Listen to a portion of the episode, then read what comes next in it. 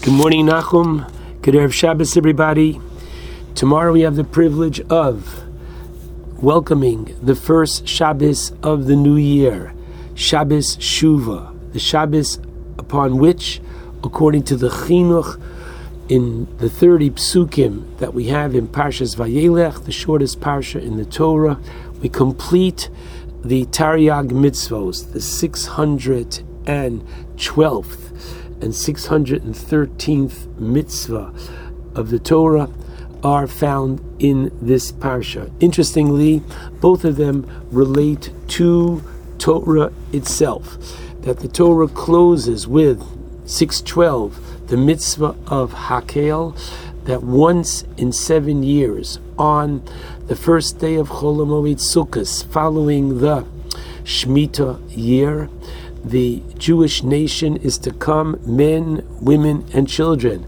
And even though it is a positive mitzvah which is governed by time, and normally women are exempt therefrom, it joins the other two positive mitzvahs of the Torah, such as Kiddush on Friday night, that the Gemara tells us, Koshe Yeshno, whoever is included in the Shamar of Shabbos, whoever is included in the restrictions of Shabbos, is included in the Zachor of Shabbos, is included in the um, positive mitzvah of Shabbos of the recitation of Kiddush.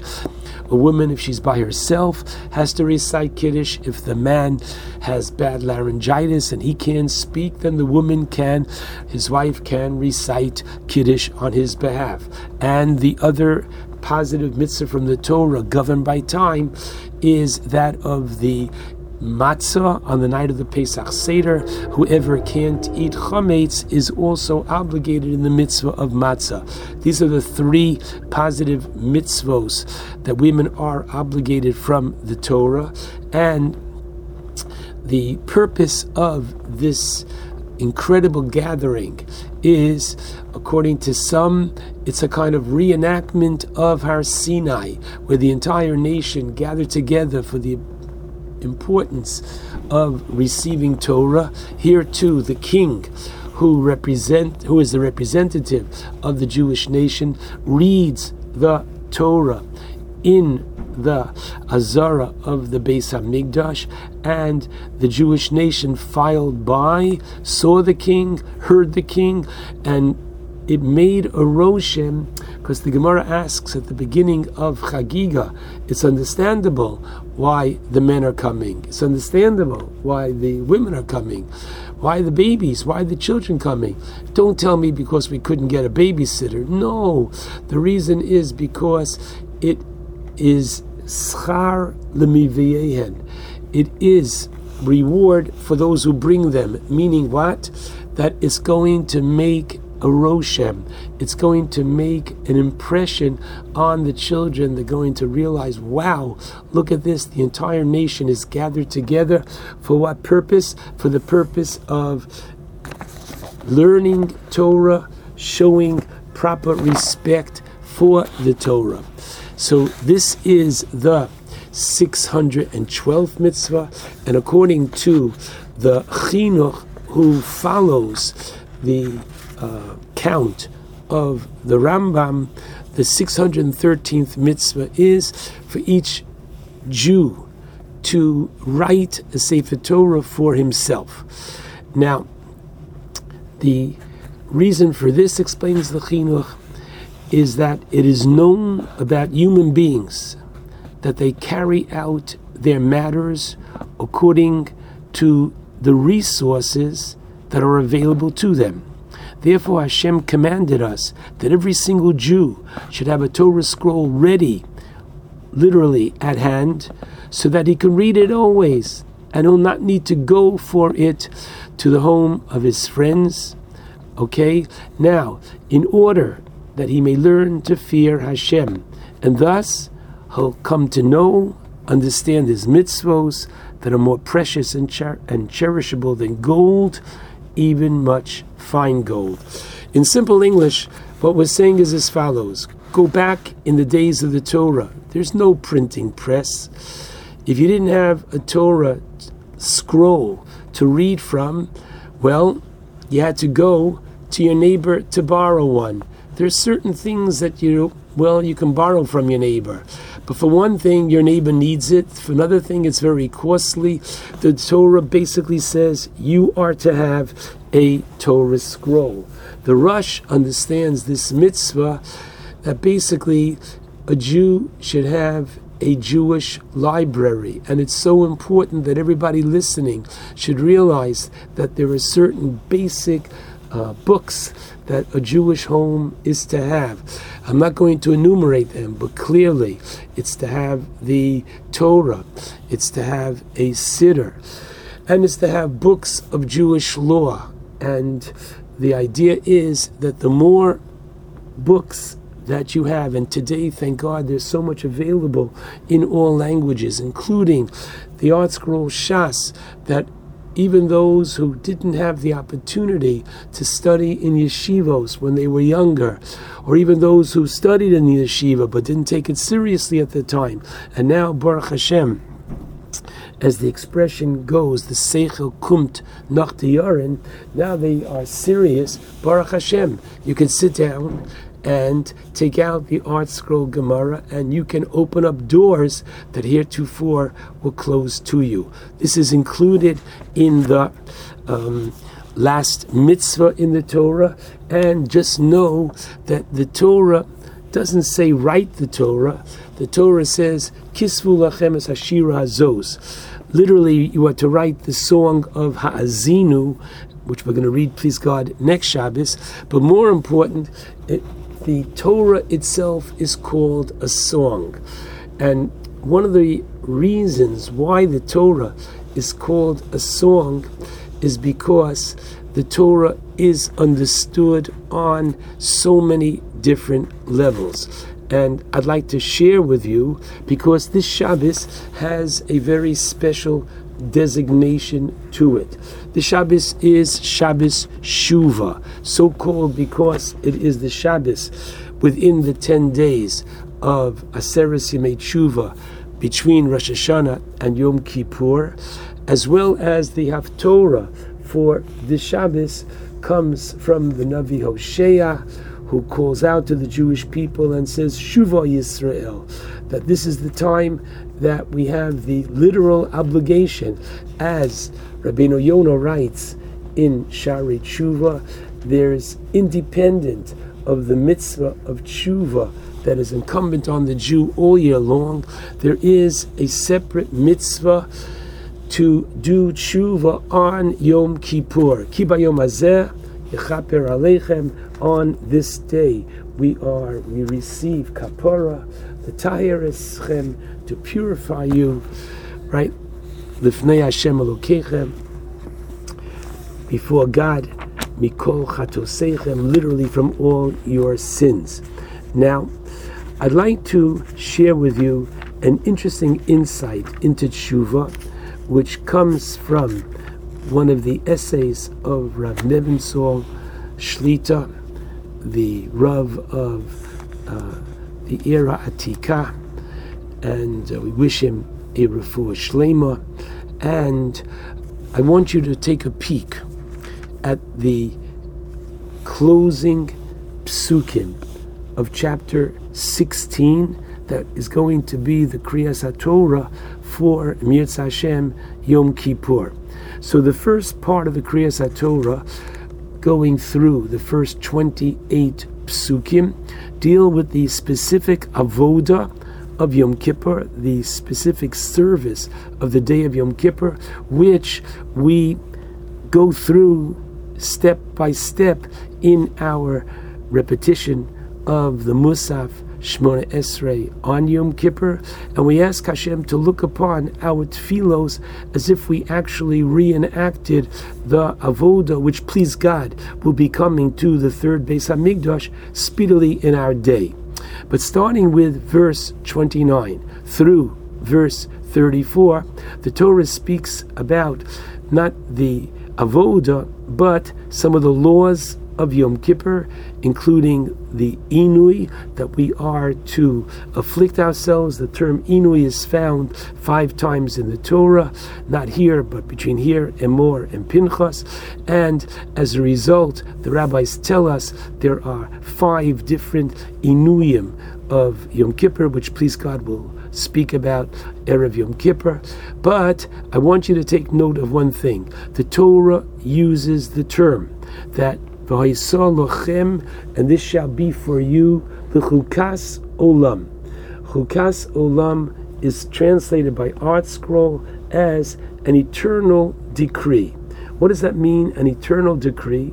It means that only Hashem could write a book over 3,000 years ago where he is basically saying that that which I am commanding you today will be observed eternally. It's going to be observed for thousands of years. And the only one who could ever write something like that is somebody who knows all of history, controls all of history, and knows that there always will be Jews who, thank God, are going to be fasting this coming uh, Tuesday night and Wednesday, Yom Kippurim, and that in itself is a very exciting term, Chukas Olam. However, the Torah uses this expression of Chukas Olam no less than four times. So it's calling our attention to it. And at first glance, what is the Chukas Olam? A chok, we know, is a law which defies logic. Okay? Why can't I wear shatnez, wool and linen together? I don't know. As opposed to a mishpat, a law which we can comprehend, this is a law which we cannot comprehend. So now the question is, what is the chukas olam referring to on Yom Kippur? So at first glance, it refers to the avoda. I have two goats from which I have a lottery. One goat will be slaughtered, its blood will be sprinkled in the Holy of Holies, and the second goat is going to be sent Lazazel. The four entries into the Kodesh HaKadoshim, the Seir HaAzazel, that goat over which the Kohen Gadol uh, atones and says Vidui confesses the sins of the entire nation and that this goat has the capacity to bring about atonement. Explain it to me. Why? How? We don't know. Okay? And that this avoda has to be done precisely. If I only have one goat, we don't say let the one goat go either in or out. If you don't have everything, you don't have anything. So you could say that the chukas olam is going on the avoda, or more specifically, the chukas olam, this eternal decree decree. What is it going on? The schok, a law which I can't understand, is going on the Surah Mishtaleach. Why does it work? How does it work? Okay, that it atones for the sins of the Jewish people. And just like the Pora Aduma, the Kohen who prepared the Kohen, the Pora Aduma, which purifies others. He became Tameh. Here too, the Ish Iti, the person who brings it to the midbar, to the desert, and brings it up to the top of the mountain, where it is thrown down and it becomes dismembered. And then what happens? He himself becomes Tomei. He brings uh, kapara, he brings atonement, he brings forgiveness, and in the process he becomes Tomei. Put your hands down. Don't ask why. It's a chok. All right? And however, where does he bring it? The Torah says to Eretz Gezerah. And the Gemara in Yuma, Chav Amibay says, Ani Hashem gizartiv. Don't ask questions. I, God, have ordered it to be like this. So asks Rab Nebenzahl, Shlita, okay, is this the only thing we don't understand? Now tell me, the Kohen Gadol sprinkled the blood of the goat, Lashem, one up and seven down. Do you know why? So once again, he asks the question what is the Torah referring to at the end of the paragraph of chapter 16 that the Torah calls Yom Kippurim Chok Chukas Olam? And the answer is a beautiful one. His answer is that Yom Kippur itself is a eternal decree or a decree, as you'll hear in a moment, that goes against the world. What does that mean? Yom Kippur, as, know, as we know, is a day of tshuva, a day of repentance. Now, think about tshuva for a moment. Tshuva goes against the natural order of this world. Now, what does that mean in simple English? It means as follows Day to day, we can affect what's going on in the present, in the here and now, and what's going to happen in the future. I could sell you something and I can make a condition. It will not be yours until quote unquote a year from now. That's one way that I can sell something to you, or I can sell it to you right now. However, one thing we can't do is we can't influence the past. I can't, in any kind of a legal or quote kosher way, predate and say I sold it to you a year ago when in reality I'm not selling it until now. I can't affect the past. The past is, and I can't touch the past. Yet, what is tshuva? What is repentance all about? Tshuva does that. It rectifies the past. It transforms the past. The Gemara says, Reish Lakish, in Yuma, Pevav Amibez, Amaresh Lakish, Gedola Tshuva, great is Tshuva, Shizdonos, that a willful sin, one that a person did intentionally, Nases Lo Kishkogos, can be looked upon upstairs as a shogeg, as one that was done inadvertently by mistake. Shenemar, and he cites the first pasuk of this Shabbos Haftorah, Shuva Yisrael. Listen carefully. Return, O Israel, ad Hashem Elokecha, unto Hashem your God, kichoshalto ba'avonecha, because you have stumbled in your avon. Avon is an iniquity. Avon is a sin which is done willfully. Avon mezidhu, the Gemara asks. Avon is something which is willful. V'kokarile michshol, and the Navi, Hosea, calls it a stumbling, which is a um, shogeg, something done inadvertently.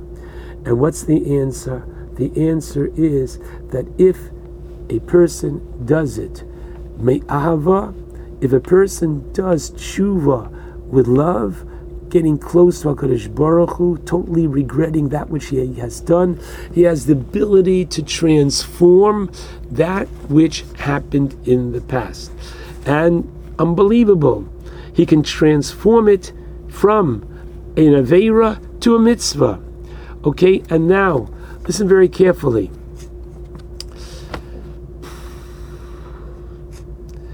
This unbelievable ability to do this is based on a concept.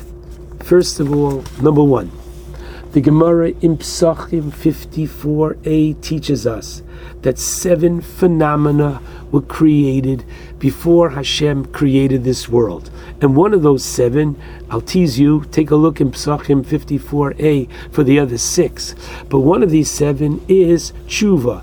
Why did Hashem have to create it before the world was created? Because it goes against this world. In this world, once I've broken your window, I can say I'm sorry from today to tomorrow. The act is done. Here, by saying I'm sorry to Hashem for that which I have done. Now, there's no question about it. I broke your window, I have to pay for it. But here, that Hashem has the ability to literally wipe the slate clean, that it hasn't happened, this is a Chukas olam. So even though ArtScroll correctly translates Chukas olam as an eternal decree, Rab Nebenzahl says this is chukas olam, a chuk, a law without our understanding that goes against this worldly. It is, if I can say, ooh, otherworldly.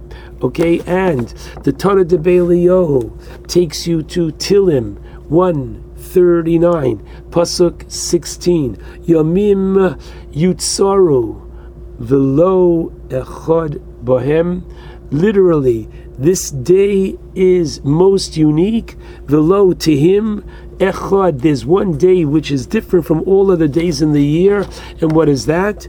This day is Yom Kippurim. Vayer vayivoker, the end of the very first paragraph. Yom Echad. It doesn't say as the others. Sheni Shlishi Revi, which is part of a continuum, right? It should have said Rishon because Hashem knows there's a Sheni Shlishi Revi. Echad, it's the day which is Miyuchad. It's the one day which to the rest of the world appears like any other day. Sunrise, sunset. But for us, it's a very different kind of a day. And where do we find this concept? We find it by Hatoras Nedorim. What does that mean? In Halacha, you can transform the past. I want to go on a diet, and so me and chocolate cake, it's just, I can't fight chocolate cake. So what do I do? I take a neder, and I say that chocolate cake should be usher to me as if it was a korban. I, you can eat the chocolate cake, but if I eat it, I am eating something which is not kosher. I've made to me, I've made the chocolate cake prohibited. I come and it's summertime. I come to visit my mom, and guess what? She says, "Oh, sonny boy." I bake. I knew you were coming. She doesn't know about my neder. I baked for you a chocolate cake. What am I supposed to do? I know she worked so hard. I know it would mean so much to her for me to have it. So I run. I say, "Mom, give me a moment." I run downstairs. I say to her, "Mom, I forgot something in my car." I find three Jews, and I say, "Sit down. I've got to tell you. Had I known." Right? Had I known that my mom would have made a cake, I never would have made this neder. This is charata. This is a pesach. And so the rabbis, the three gentlemen, say to me, mutalach, mutalach, mutalach. It is now permissible. So there's a source in halacha that you can undo. My friends, why do we start Yom Kippur with kol nidrei? If I were to ask you, be honest, on Shabbos Shuva, would you have suggested that we start the holiest night of the year with Kol Nidre. I know that Nadarim are important, that our vows, but what's the answer? Within the vow lies this capacity that it can be undone. There's a way of literally uprooting it. And this is what Shuva is all about that Hashem created this phenomenal ability for us to undo the past. And so, my wish is that we take advantage of um, this opportunity. I'm sorry I didn't have a chance, but I recommend that you look in Mesilas Yesharim in chapter 4, the passage which begins V'im Tomar im Kain, Midas Hadin, Horachamim, Lami Omedes. I wanted to read for you from the Mesilas Yesharim, but time does not permit it. Take a look yourself. I just want everybody to understand how special tshuva is. Take advantage of it understand that it's literally a gift that HaKadosh Baruch Hu gives us. And while it is available on a technical note all year long, Dirshu Hashem, Behemoth's O, which is from the Haftorah that we said yesterday or two days ago on um, Tzom Gedalia, he is waiting for our tshuva. Let us respond and say, Hashem, we want to come close to you as well. Shabbat Shalom and a Gemar Simatova to all.